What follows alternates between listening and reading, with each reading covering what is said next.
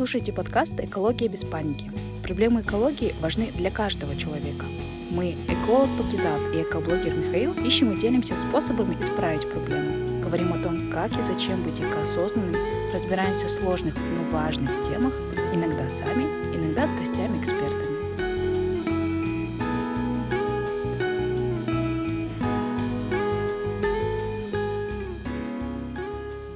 Всем привет, дорогие наши слушатели! Сегодня вы смотрите и слушаете наш второй эпизод. А, мы также продолжаем нашу тему третьего сезона, освещаем тему воды, водных ресурсов и проблематики. Как вы видите, у нас есть сегодня гость в нашем подкасте. Ириска, можно я тебя подниму? Я думала, ты будешь представлять, но она попала она в кадр. сама выбрала. Она сама выбрала. Это Ириска. Это котенок Да, сегодня с вами Михаил. и Пакизат вместе с Ириской. В общем, ладно, окей, мы не будем на тебя отвлекаться. Надеюсь, тебе не будет скучно, а вам, дорогие наши слушатели, желаю и дальше просвещаться, получать новую информацию. И также, да, давайте думать глобально и действовать локально в решении экологических проблем. Окей, продолжаем дальше нашу тему. И сегодня о чем будем говорить, Миш? Первый наш эпизод был о в целом ситуация воды в мире, какие есть запасы, к чему приводят проблемы с водой и так далее. Погружение просто чуть-чуть, небольшое ознакомление, чтобы видели картину в целом. Сегодня будет то же самое, но только в пределах нашей страны. Что у нас с водой в Казахстане? Откуда она берется? Какие есть проблемы с водой? Какие были фактически проблемы? Вот, и пофантазируем, что нас ждет в будущем. Ну, как уже Миша сказал, у нас будет акцент только по Казахстану, по территории нашей страны. Еще хотела сделать такую небольшую ремарку, что мы будем часто ссылаться на эту книгу, да, я вот специально ее показываю вам на камеру. Может быть, кто-то не знает, очень крутая книга. Она выпущена, э, если не ошибаюсь, фондом Досума Сатпаева, да, я же правильно помню. Называется «Завтра было поздно», и здесь освещены практически все... А им Казахско-немецкий институт, университет Совместно, помог- да, помогал, совместно Мгм. с, с Казахстанско-немецким университетом, с исследователями и о- о- прям известными авторами в каждой сфере. И тут э, освещены, в принципе, все экологические проблемы нашей страны, то есть там и мусор с отходами, и вода, и что, Воздух. еще воздух, да, потом про биоразнообразие, если не ошибаюсь. Да-да-да. Ну, я просто не все прочитала, я честно скажу. А ее не надо читать, это не та книга, которую Да. ты должен читать. Это Да-да-да. та книга, к которой ты должен обращаться, когда тебе что-то конкретно нужно. Что мы и сделали. Да. Ну, я честно скажу, я тут детально прочитала именно про воду и про мусор, про отходы. Мне было очень интересно узнать. Ну, тогда давай начинаем. Э, Я начинаю со своего блока. Сколько у нас потребляется в целом воды в Казахстане, Мгм. да? Прежде чем говорить данные, нужно обязательно сделать акцент, что у нас в Казахстане 8 водохозяйственных бассейнов, и обязательно их назвать. Их же 8 же, да? 7 плюс Восемь, вроде да. восемь. Вот первый это Орало-Сардаринский, второй это Балкаш-Алакольский бассейн, третий Иртысский, четвертый Есильский, а, пятый бассейн называется Нура-Сарсуйский, шестой Тобыл-Торгайский, седьмой Урало-Каспийский бассейн и восьмой Шуталасский. Вот, обожаю Шуталасский бассейн, потому что родом оттуда. Я знаю про этот бассейн много чего. Мы в географии в школе тоже подробнее про него изучали. Ну и в целом также надо сказать, что оказывается в нашей э, стране, на нашей территории выделены 86 водохозяйственных участков, то есть зарегистрированных. Что это значит? Водохозяйственные участки — это э, точки сбора водохранилищ, а, откуда там условно питаются, ну, берут питьевую воду, да, это вот, а, ну, где идет какое-то некое накопление, и зачастую воз- возле этих точек развивается вот сельское хозяйство, стараются там разводить скот, да, чтобы был доступ к воде. Вот, и их, оказывается, 86 участков у нас в стране. А, Удельная водообеспеченность обеспеченность у нас в Казахстане составляет 37 тысяч эм, кубических метров.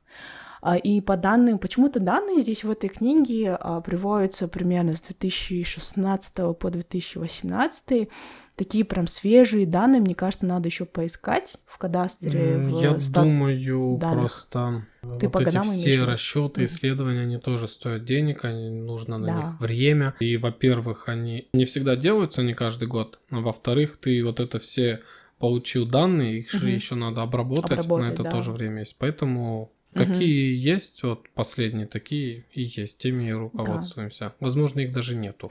Возможно, даже Да. нету, да. И еще нужно сказать, что вот по данной книге, когда говорим по данным, именно года, то там прям приводится выборка до 10 лет. То есть можно сравнивать, да, что за последние 10-12 лет какая была тенденция вверх, вниз или по-другому. Ну и вот, по данным за 2016 год у нас в Казахстане а, 88% городских населенных пунктов подключены к центральному водоснабжению. То есть 88% Казахстана подключены к центральному водоснабжению. При этом, говоря, подключены, Да. мы не подразумеваем, Что что, они обеспечены водой. Да. Ну и 84 подключены к водоотведению. То есть 88% есть э, система, да? Получают воду. Да, и 84% к водоотведению это получается канализация, да, вот все Да, эти вот условия. уходит. А в селах, потому что у нас есть Подожди, регистрация- это ты сказал по всей стране или в городских? это в городских. А, в городских. А первое тоже в городских? А, в смысле, удельная водообеспеченность, Да. она полностью в Казахстане. А, по Казахстану. Да, по Казахстану 88. полностью. А именно вот эта первая градация это была по Ага. городам, то есть э, поселкам городского типа, города. А в селах эти показатели водо- э, водоснабжения, ну, точнее, подключение к центральному водообеспечению, в селах это 52%, и условно к водоотведению это канализация 11%. Вот в селах намного Туалет на улице, грубо говоря. Туалет на у улице, всех. да. Вот. Еще также посмотрела Википедию. Википедия, я думаю, многие, многие знают про этот ресурс. И он нам говорит, что в 2014 по 2016 год объем ежегодного потребления воды в Казахстане Ириска, ты как, нормально? А, Потребление воды в Казахстане составил в среднем 20 22,5 кубических километров, из которых 95% это поверхностные воды. А остальные пять типа грунтовые? Видимо, да, я Мгм. так думаю. И вода на промышленные нужды составляет примерно 5,23 кубических километра или 25% от всего объема водопотребления. Ну, условно На говоря, промышленность? да, промышленность. Условно говоря, я делала такую градацию а, в конце. То есть потребление воды у нас в Казахстане делится на следующие кат- категории. То есть на первом месте у нас больше всего воды потребляет промышленность. А Я По- думал, сельское я хозяйство. тоже думаю, сельское хозяйство. Может быть, я не права. Ну, по... я, я смотрела по книге. И что там, сколько на сельское хозяйство? Я уже забыла, я, кажется, это не выписывала. Я просто выписала первое, второе и третье место. Ну, Википедия, по крайней мере, подтверждает мои слова. На втором месте это сельское хозяйство, и на третьем месте это, получается, на бытовые нужды. То есть попить, приготовить еду, постирать и так далее. По данным за 2017 год в Алматы каждый человек расходовал 101,1 литра в день. То есть в этой книге есть такая классная карта. Вот она, она называется «Количество расходуемой воды в селе и в городе». Вот, если что, может быть, мы сделаем как-то обрезку, да, скриншот. Вот эта вот карта, она очень классная, но она, правда, за 2017 год, на январь. 2017 год, вот делали исследование, и по этой карте видно, что... Ну, я просто говорю по Алматы, потому что мы сами здесь находимся, и сразу ищешь этот город. И здесь, по этим данным за этот год, мы, оказывается, в день расходовали, ну, средний статистический алматинец расходовал 101 литр в день. И я задалась вопрос, Ну, а у это- кого самый высокий показатель? То есть где самый больше потребляет один человек, э, ну, условно говоря, воды в день? Это питьевой воды, я так поняла, в По Павлодарской которому области. моемся, да? тоже? Ну да, для Мгм. бытовых нужд. А в это Павлодарской области там 148,1 литров. Ну, 148 литров самый больше у нас потребляет, ну, в те года, 2017 Я думаю, года. там больше огородов, наверное, у всех. поэтому- Может быть. Мгм. Потому что на это же еще влияет э, практически все же, ну, в смысле, не только бытовые нужды, там сельское хозяйство, да, и сеть промышленность, это все просто условно усредняется и делится на количество а, человек, проживаемых в этой области. И самый низкий показатель ровно в Актюбинской и Кызылординских областях, там получается каждый человек в усредненной цифре тратит в день 66,7 литров воды в день. Вот, это все городские показатели, и также там есть показатели в селе. А в, в селах это получается больше всего потребляют воды в Мангистауской области, а, там 100 литров и 1 десятых. И самый меньший показатель у Жамбылской области, там 16,8 литров в день в селе один человек тратит. Как мало. Я даже Да. представить не могу. 16,8, ну почти 17 литров в день. Ну, Это Грубо в селе, говоря, да. одна фляга воды. Вот это 20-литровая. Да, и нужно сделать акцент, что это расчеты ресурса ранга Знаешь, вот я вспоминаю, Мгм. в Атаре, например, я жил. Там баня топилась один раз в неделю. Ну, ну да, мы тоже Наполнялось, э, не знаю, 3-4 бочки, и ты там используешь два тазика, и ты должен двумя тазиками помыться. Мгм. Помыть голову и помыть тело. Мгм. И вот э, там реально, как там происходит?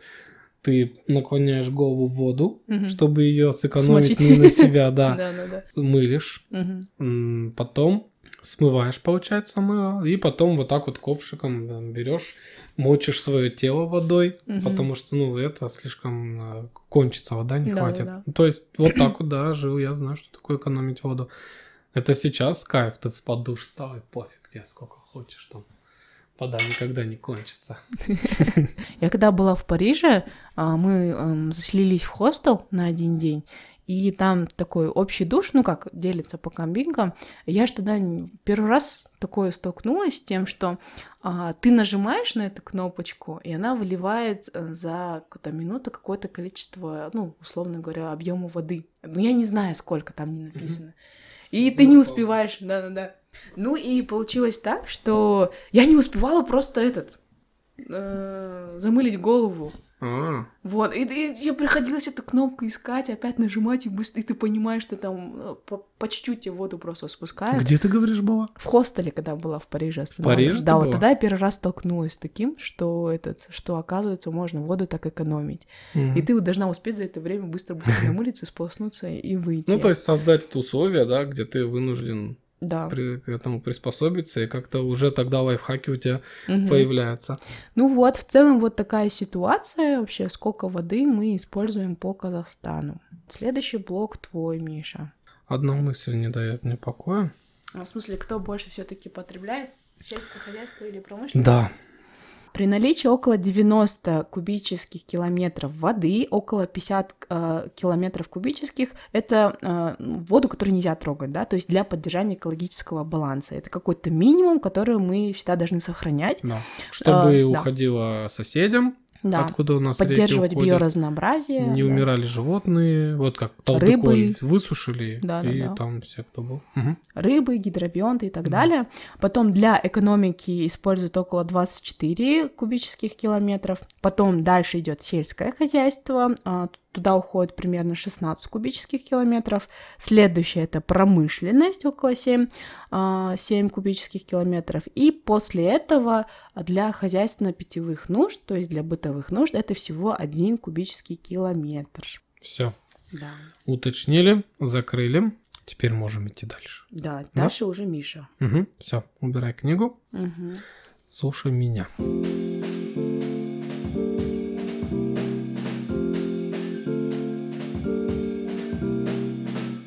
Так, мой блог это истории по проблемам с водой, которые были в Казахстане. Э, Некоторые я просто назову, не буду про них рассказывать, их уже и так все знают. Я думаю, в интернете информации много. Аральское море, О, да, больная из-за того, что слишком много отводили воды на сельское хозяйство, не поступало достаточное количество для питания моря. Оно Слушай, я высохло. тебя перебью. Как ты думаешь, у нас вообще есть вероятность, что мы спасем орал? Ну, доведем его до того уровня, который он был. Вероятность есть, конечно же. Мгм. Главное, чтобы другие страны Поддерживали. да, позволили нам осуществить. Но нам только нужен приток воды. Все, что нужно сейчас. Просто многие эксперты не верят в это. Они говорят, что орал уже не спасти. Ну, не спасти в каком плане? Что если вода будет попадать в достаточном количестве, что? Ну, что плане, не случится? э, не спасти его от обмеления, то есть, э, возможно, даже Ну, типа, будет дальше сколько, терять сколько свой не объем. подавай воды, Да. Все равно Он не восстановится, да, и будет даже наоборот мелеть. Ну да, такой вариант возможен. В любом случае, это очень огромная катастрофа именно Мгм. в глобальном масштабе. Во многих книгах они пишут, в каких-то исследованиях. То есть она, эта проблема известна на весь мир. Следующее, Каспийское море. Оно, во-первых, и загрязняется, оно отступает от берегов. Кто-то говорит, что это циклический процесс, кто-то говорит, э, такого раньше не было, Мгм. и будет, ну, как бы хуже Мгм. ситуация будет ухудшаться.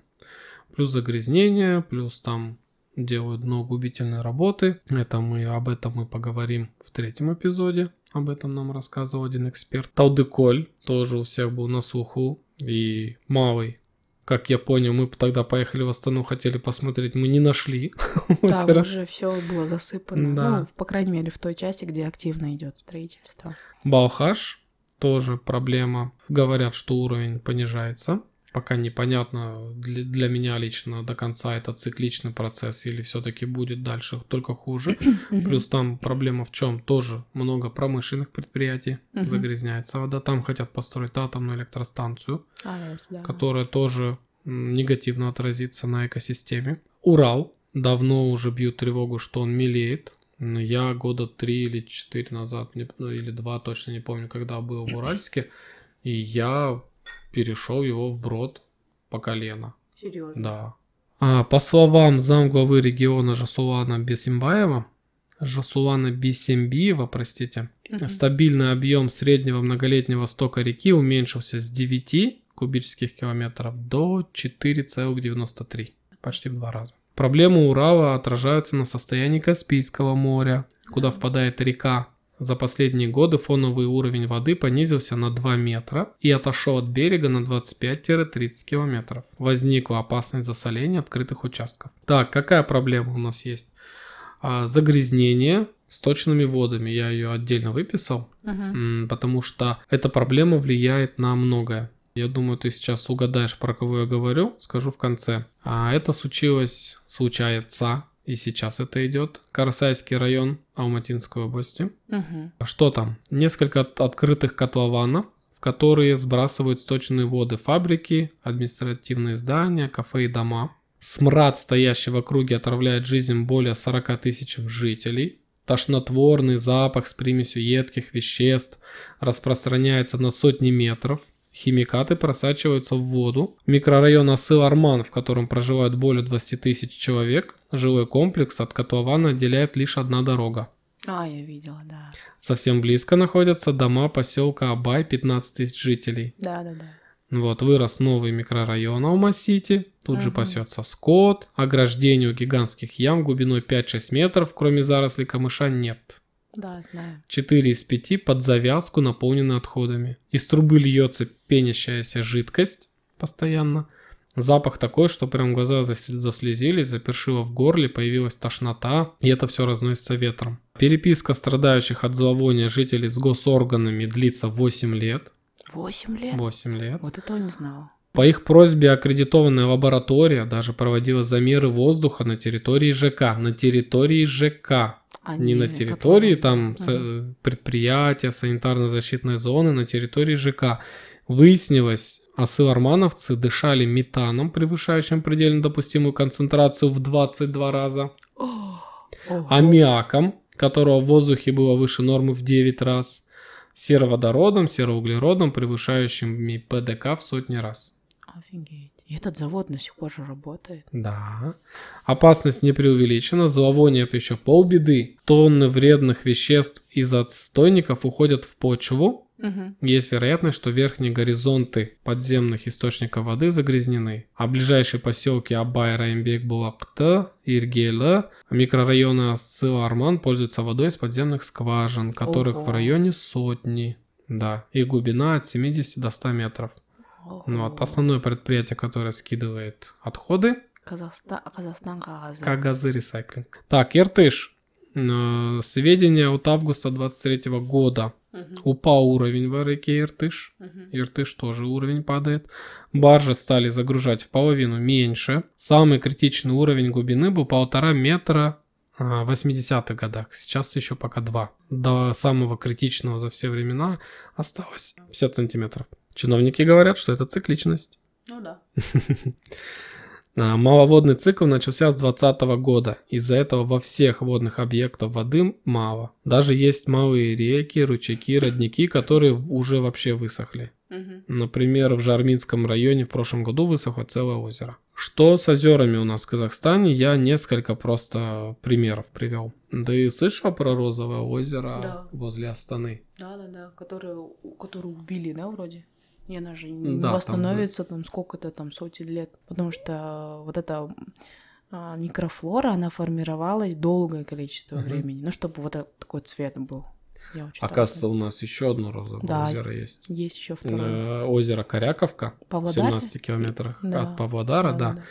И вот 23 года новости, июля, Мгм. этот год. Озеро это бесточное, там нет никаких рек, и питается оно за счет атмосферных осадков Мгм. и зимних осадков. Ну, то есть Мгм. снег тает, оно наполняется, Да, вот, да, и получается на сезон его хватает. Но начало высыхать, и там прям несколько версий. Кто-то говорит, что мало осадков было, Мгм. и поэтому оно начало высыхать, а кто-то говорит, что выкачивают оттуда воду, потому что добывают соль. Соль очень А, дорогая. Понятно, может Щас. быть. Я поверю на второй Важно отметить, что добыча соли довольно прибыльное дело. Цена за тонну на отечественном рынке варьируется от 20 до 25 тысяч тенге. На тонну. Сделав нехитрый расчет, выясняем, что только коряковский предприниматель при добыче, там есть один м, предприниматель, по нему пример сделали, при добыче 6 тысяч тонн м, заработал минимум 120 миллионов тенге за сезон. Ого. Э, Всего же в Павлодарской области 56 соленых озер, а 28 из ни- из них закреплены за недропользователями. И лишь на 7 водоемах добывают соль. Так, июнь 22 года. Статья была. За три года высохли 14 из 16 озер в Жангалинском районе Западно-Казахстанской области. Озеро Шалкар, Актюбинская область. Слышал про такое? Нет, не помню. А, пишут, это была жемчужина Актюбинской области, о нем слагали песни, но озеро осталось только в воспоминаниях. Неподалеку от Шалкара находится предприятие по производству щебня. Они устраивают взрывы для добычи щебня, и все талые воды, за счет которых заполнялся водоем, уходят под землю. Переходим к рекам. Давай. Есть такая речка Ой- Ойл. Ойл? Ойл, да берет начало в Актюбинской области и на протяжении 800 километров протекает через территорию Тарасской области. В 60-х годах протяженность реки сократилась на 100 километров, и тогда высохло озеро Сарыколь. Последние 2-3 года большая вода не прибывала, озера и водоемы высыхают, подземные воды становятся солеными. Вот, кстати, про грунтовые запасы, да, подземной воды, он- они тоже могут испортиться. В Атаре, кстати, у нас там 20 с чем-то метров прорыт колодец, и там вода, она соленая на вкус. Ее невозможно использовать в хозяйстве, ну, считай, вся бытовая техника, вся выйдет Да, из строя да. сразу, и пить ее нельзя. Возвращаемся к речке, да? В подземные воды становятся солеными, простаивает животноводство и вообще сельское хозяйство. Власти говорят, что из- это происходит из-за снижения осадков, Мгм. но была одна экспедиция, э, во время которой охватили 24 дамбы. Ну, то есть М. увидели 24 дамбы, и практически они все были построены незаконно Ого. и не соответствовали гидротехническим строительным требованиям. Ну, получается, просто какой-то фермер там что-то у себя выращивает, строит дамбу, отводит себе воду, и пофиг, что там, что у нее уровень воды там у других упадет. Да, да, да. Да, это как летом, да, все включают воду, огород поливать, и к тебе вода не доходит. Согласно исследованиям 69 года, месторождение Карасу давало 2700 кубометров воды в сутки, а в 2010 после переоценки выяснилось, что всего 345. Ого. Было 2700, стало 345, то есть тоже. Тоже э, уменьшает.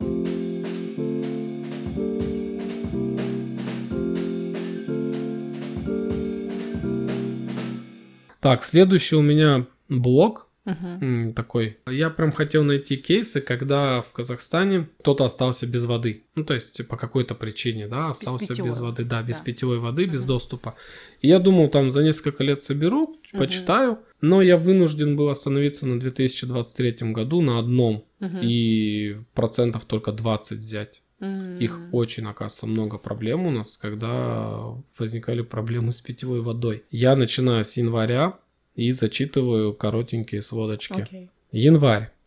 В ночь на 13 января водопроводная труба, ведущая в поселке Жена Турмыс и э, Кыргауда, замерзла. Мгм. Без воды остались жители поселков Жена Турмыс, Каргауда и дачного массива Акбата в Карсайском районе близ Алматы. Одна из причин, которая у нас тоже э, с водой связана, проблемы с водой. Одна из проблем с водой у нас в Казахстане это устаревшие Трубы. Трубы, Ну, да. Да, инфраструктура. инфраструктура изношена, там процентов 60, где-то даже 80, и это все надо менять, и в год успевают поменять там только совсем чуть-чуть, и потом в новом месте опять рвется. Да. И когда оно рвется, во-первых, это проблема, что люди остаются без воды, а еще и какие большие потери воды происходят в этот момент тоже. Так, февраль. Жители четырех микрорайонов Уральска остались без воды из-за аварии на водопроводе. Февраль. Жители села Теректы Теректинского района ЗКО с 30 января, с 30 января, а новость уже в феврале была, остались без воды. Причина в том, что на водозаборе лопнули две трубы. Люди жалуются, что им приходится в течение недели покупать воду для хозяйственных нужд в магазине. Март. Оксайцы остались без воды. Уральск останется без воды. Из-за обильного таяния снега канализационные колодцы города переполнены. Ого. Вот, даже и такие проблемы у нас есть. Это уже касается водоотведения нормального, да? Да-да-да. Март. Уже месяц не течет вода из кранов в домах села Тамикен. При этом местному бизнесу краны почему-то не перекрывают. Автомойки и кафе работают без перерывов. Интересно. Вот такая вот заметочка. Март. Около 500 домов а, в пригороде Караганды остались без воды. Вода в скважинах исчезла почти два месяца назад. Причиной исчезновения грунтовых вод люди связывают теперь э, со строительством зооотвала. Мгм. Ведь по проекту было изменено русло двух рек. Апрель. А, Пятые сутки остаются без воды балхашцы. 4 апреля на магистральном водоводе возле главной насосной станции образовался порыв. Его устраняли несколько дней. То есть, э, смотри, я брал разные города. Вот Мгм. видно, да, охват у нас везде по всему Казахстану проблемы с Проблемы. водой. Причины разные.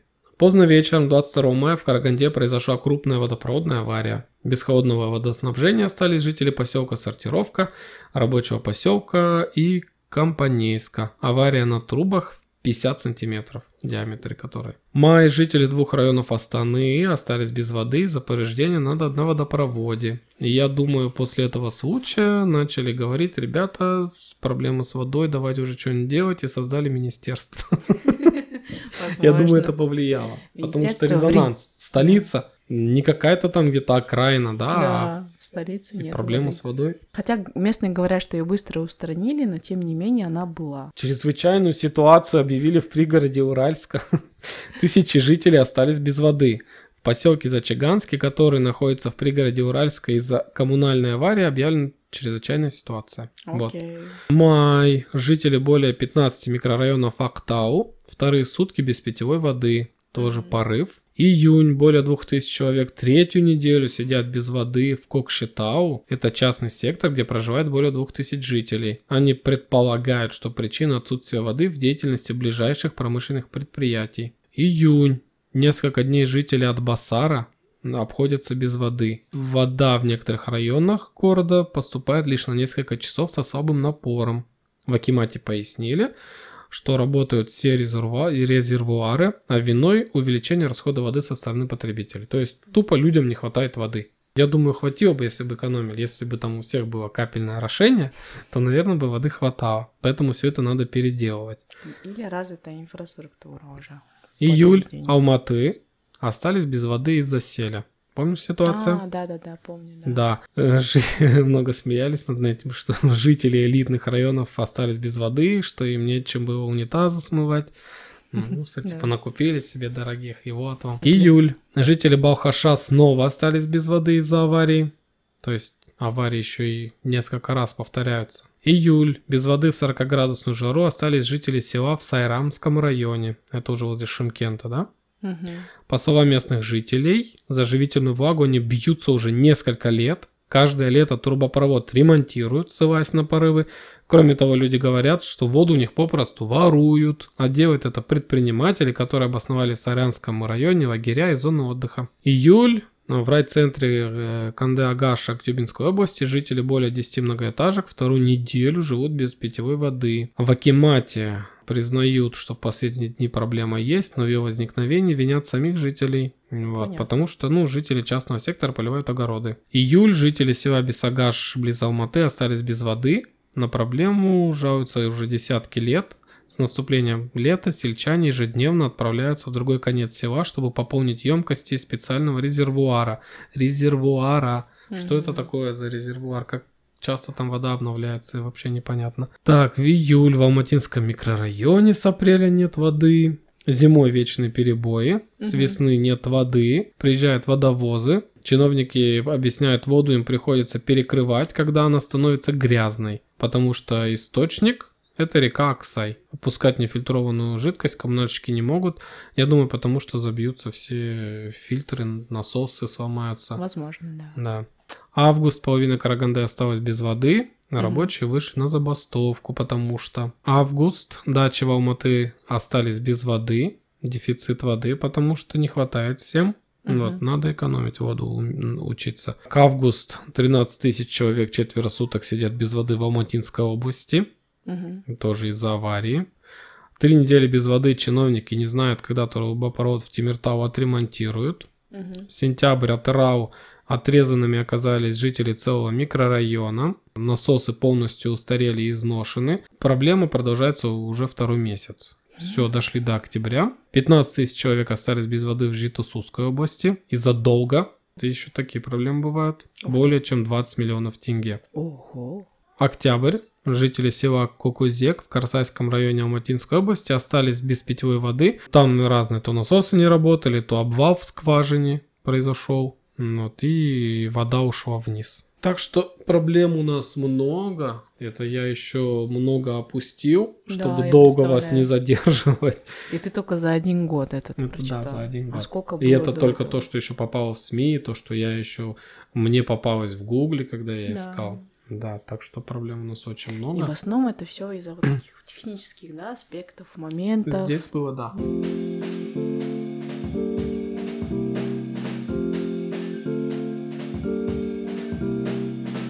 Следующая моя тема.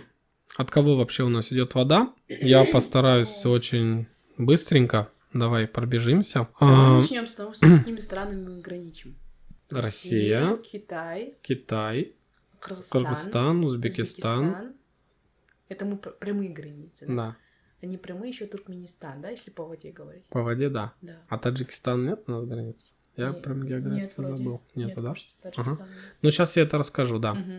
То есть, э, почему, да, важно знать, откуда у нас идет вода? Потому что процент, ну, почти половина вод у нас поступает из э, соседних государств. Более 40%, да? там Да. было? Ну, почти половина. Мгм. Так проще будет.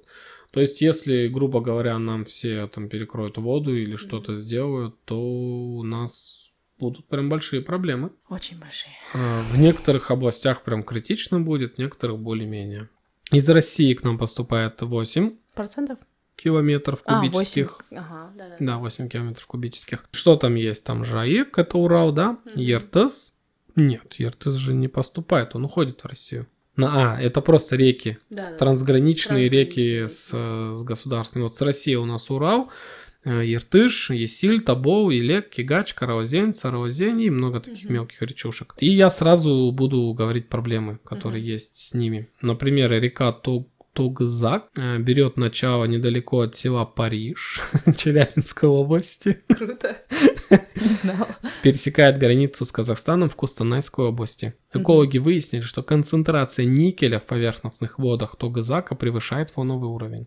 Ого. К числу самых грязных рек отнесена еще одна северная водная артерия, Айет называется. М, Водных объектов, воду которых нельзя использовать ни для каких целей, насчитали шесть. Три Мгм. из них это Тобыл, Желкуар и Обаган.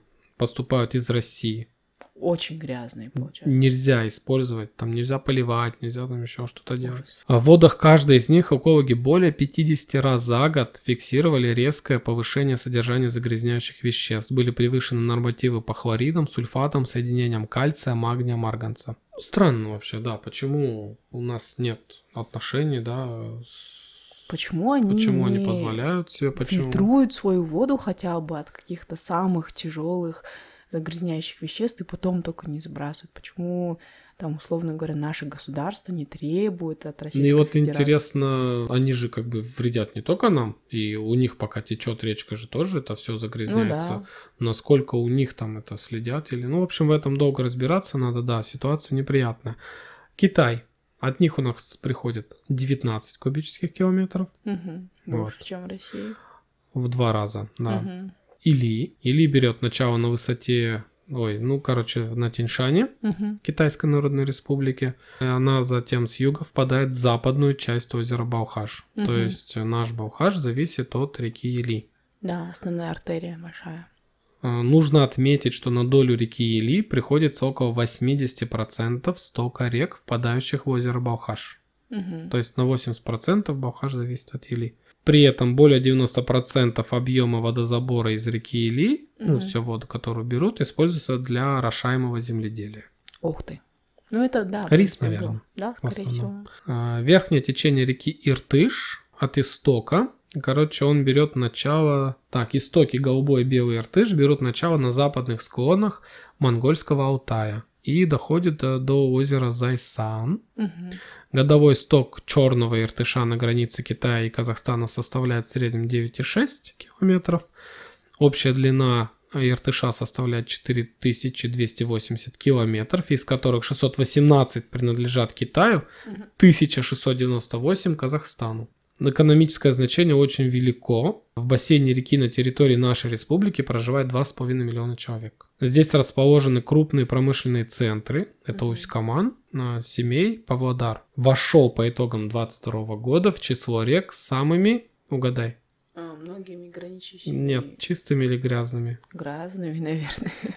Вошел по итогам 22 года в число рек с самыми чистыми поверхностными Серьезно? водами. Да? Ух ты. Я почему-то думаю, что страны все-таки загрязняют. Спасибо, Китай. Есть еще с Китая река Эмель. А, да, да, да. Да, а, 70 километров. И у нас, и 180 в Китае ее длина. Так, низовья реки пустынные и безлюдные. Означает в переводе барханная река. И при впадении в озеро Алаколь образует небольшую дельту. М, Аваколь. Понятно. Так, с Узбекистана у нас 15 километров поступает. Мгм. С Кыргызстана 3. Это Талас. Ну, там, ладно, уже длину реки не буду все такое говорить. Мгм. Там она потом теряется в песках. Это Чу. О. Мгм. Так, ну здесь можно сказать, да, что получает питание начало э, и питание река получает, протекая по горным районам Киргизии в среднем течении по Чуйской долине. В нижнем течении теряется в песках пустыни Моинкум в Южном Казахстане. Да. Протекает по территории Киргизии и Казахстана. Длина реки 1186 километров, и у нас 800 километров. Я родилась в Майнкуме в этих песках, Мгм. где теряется свой сток река Чу. Сырдарья. Она уже с Узбекистана. Вот слушай, Мгм. Одна из величайших рек Центральной Азии, которая является... А ты на карте ее видела? Она такая интересная, вот так вот все вот так вот течет, течет, течет. Посмотрите, очень интересный у нее этот Мгм. путь. Является второй по водности и первой по длине в Центральной Азии, образующейся при слиянии Нарына и Карадарьи В восточной части Ферганской долины. От истоков Нарына ее длина составляет 3000 километров, площадь бассейна 219 тысяч квадратных километров. Сток Сырдарьи формируется в горной части на территории Кыргызстана, Ух ты. оказывается. Небольшая часть верховьев расположена на территории Китая. Серьезно. Ну, то есть он там с Китая идет, там слияется и получается а, она, все, да, все, поняла, поняла. часть. А затем Сырдарья пересекает Узбекистан Мгм. 441 километр, Таджикистан, Мгм. 144 километра, и впадает в Аральское море на территории Казахстана, 1627 километров. Питание преимущественно снеговое, в меньшей мере ледниковое и дождевое. То есть э, изменение климата на этой реке очень сильно Сказывается. скажется. Поэтому, наверное, у Аральского моря нет шансов, я думаю. Возможно. Числу самых грязных отнесена одна приграничная с Кыргызстаном речка Карабалта. Вот, то есть с Кыргызстана тоже немножко так загрязняют. Воду объектов, которые нельзя использовать ни для каких целей, там три было с России, три из них это а, Токташ, Та- Талас и ее приток Асса из Кыргызстана. О, Тоже нельзя, да. Тоже значит загрязняют. Так, у нас много проблем с трансграничными водами. Мгм. Один из примеров это река Урал, М. которая мелеет, которая тоже загрязняется. И влияет на уровень Каспийского моря. Да. Вот, например, в результате обмеления реки высохло 22% пойменного леса в Атырауской области О. из-за обмеления реки. Не доходит вода до деревьев. По мнению многих экспертов, Иртышу в его казахстанской части в ближайшее время грозит обмеление, в первую очередь из-за массированного забора воды со стороны Китая, возведения там дамб и плотин. Все, у меня пока все по трансграничным мы еще поговорим Да. более подробно в четвертом эпизоде. С экспертом, да, с Да. политологом, который нам подробно расскажет целую Вот, кстати, кстати, М. а помнишь, мы в рамках этого эпизода обсуждали э, то, что в Афганистане талибы хотят э, отводить воду с Амударьи, забирать А, много, да-да-да-да-да. строят канал, будут забирать Да-да-да. воду, развивать хозяйство. Там мы пришли к выводу, что на нас это не повлияет, Амударья же к нам не доходит, но, Мгм. оказывается, повлияет, Мгм. потому что они будут э, с Амударьи воду брать, странам, где есть Самударья и Сырдарья, Мгм. будет не хватать воды Самуда- Самударьи, они больше будут Сырдарьи брать. Поэтому М. строительство талибами канала, и если они там будут много воды забирать, на Казахстане тоже отразится. Надо это Да. иметь в виду.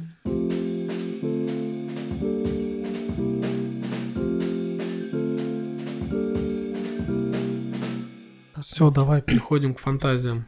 Да, к фантазиям, но они не прям у меня такие заоблачные, то есть они больше реальные. Начнем с негативных. В принципе, Миша про это чуть-чуть рассказал в первом эпизоде в конце, к чему приводят вообще проблемы с водой, там про разные виды болезней, да. Ну, вообще, что может быть? Повышение цен на питьевую воду на разные литражи, то есть будет повышение цен, а, я думаю, даже на тарифы, хотим мы этого или нет. Это Они обязательно будут. ждёт. Да. И вот тут я еще не решил для себя, радуюсь я или нет. С одной стороны, я хочу, чтобы выросли тарифы, потому что, ну, нужно, чтобы экономили. И в первую очередь для бизнеса, наверное, да? Ну и Что чтобы инфраструктуру развивать Да, дальше. потому что низкие очень зарплаты. Да. Не хватает денег. Все наши вот эти предприятия, которые получают деньги сейчас за воду, которые э, меняют нам трубы, строят Да. водоводы, а, у них не хватает денег на инфраструктуру нормальную, на поддержку. Они все убыточные. Да, практически все убыточные. Поэтому, да, это Поэтому я ждёт. хочу, чтобы подняли цены на воду, но с другой стороны, это очень сильно ударит по карману. Не просто вода подорожает, все подорожает. Да, все подорожает. Все, где используется вода, сильно Продукты, подорожает. Да. готовые, готовая еда. А у нас и так есть. уровень бедности высокий, средняя зарплата Ну и маленькая. плюс, опять же, коррупционные моменты могут быть, могут эти деньги, которые уже собрались, уйти не туда, то есть это тоже может быть. Мгм. Это все относится к подорожанию цен- цены за воду. Второе, ну вот то, что уже Миша сказал, это подорожание конечных продуктов в виде одежды, обуви, предметов из металла, потому что у нас же тоже развита горнодобывающая промышленность, и они тоже огромное количество воды используют. Подорожает техника, подорожают наши смартфоны, которые каждый год дорожают, может быть, станут еще больше. А, Будет рост цен на мясо, Обязательно будет рост цен на мясо. Я прям читала в этой книге. Они прям приводят по литражам, но я не стала А, это все да, они выписывать. же сказали, там посчитали Да, тоже посчитали, сколько, сколько на литров. килограмм говядины. Да, используется воды, сколько литров используется на производство футболки, там джинсы и так далее. То есть это все скажет, скажется на конечном потребителе в виде нас.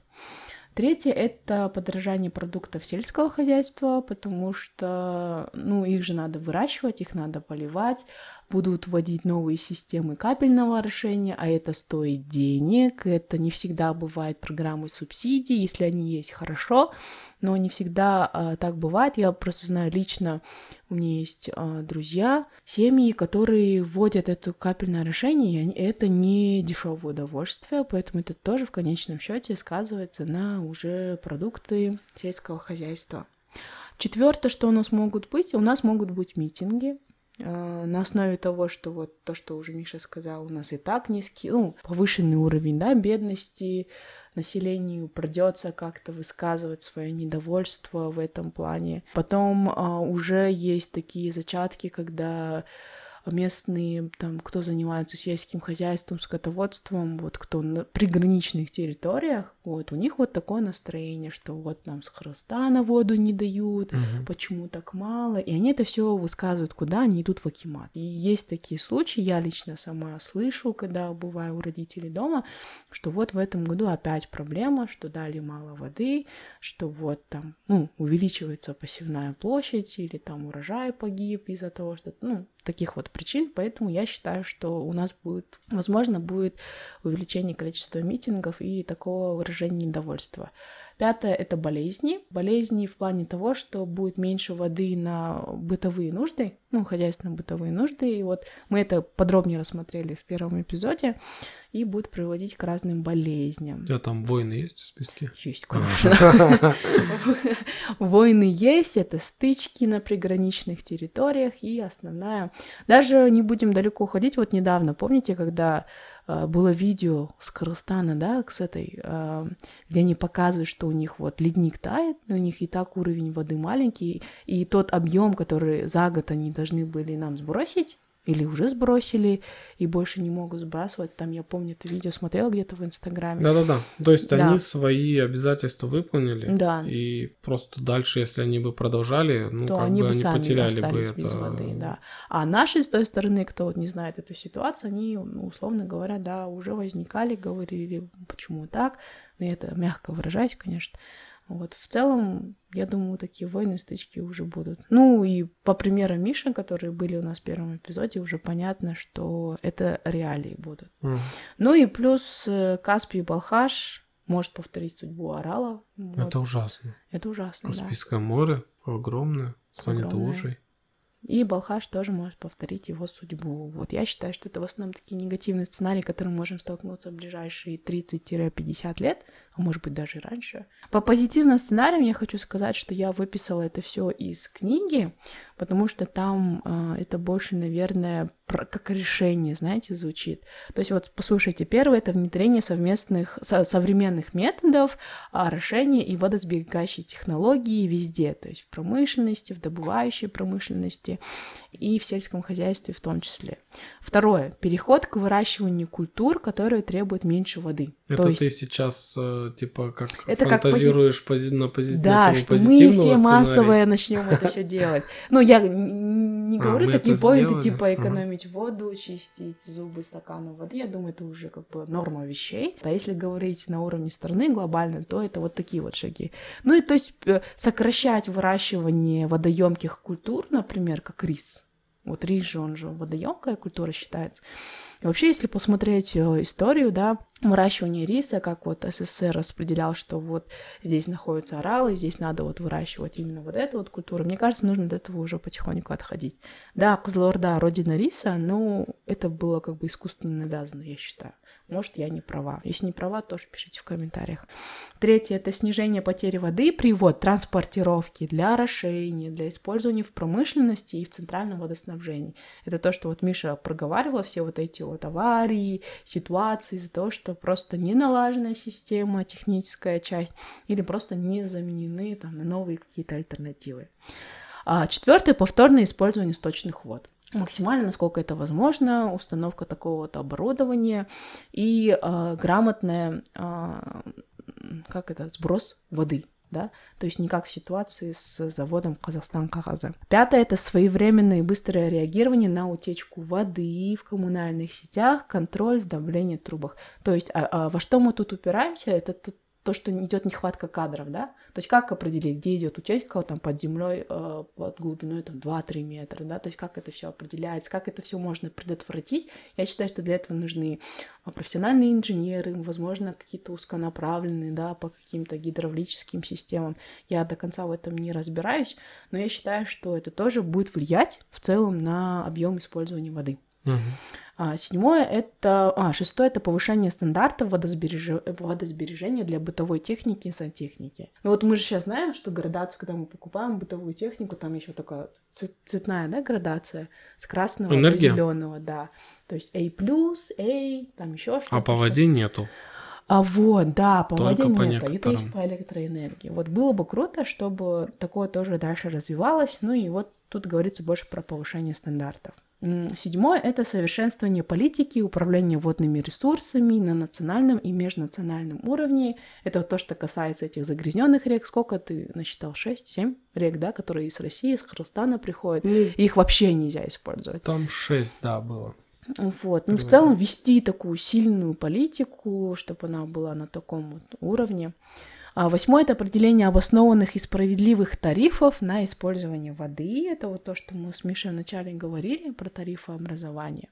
Вот, и это должно быть реально обоснованное, обоснованно, куда это пойдет, что будет. И я считаю, что это должно быть максимально прозрачно, потому что если мы платим деньги, мы должны знать, что и куда это все уходит. А, Девятое — это выпуск кадров и специалистов в водной сфере, повышение стандартов и уровня образования.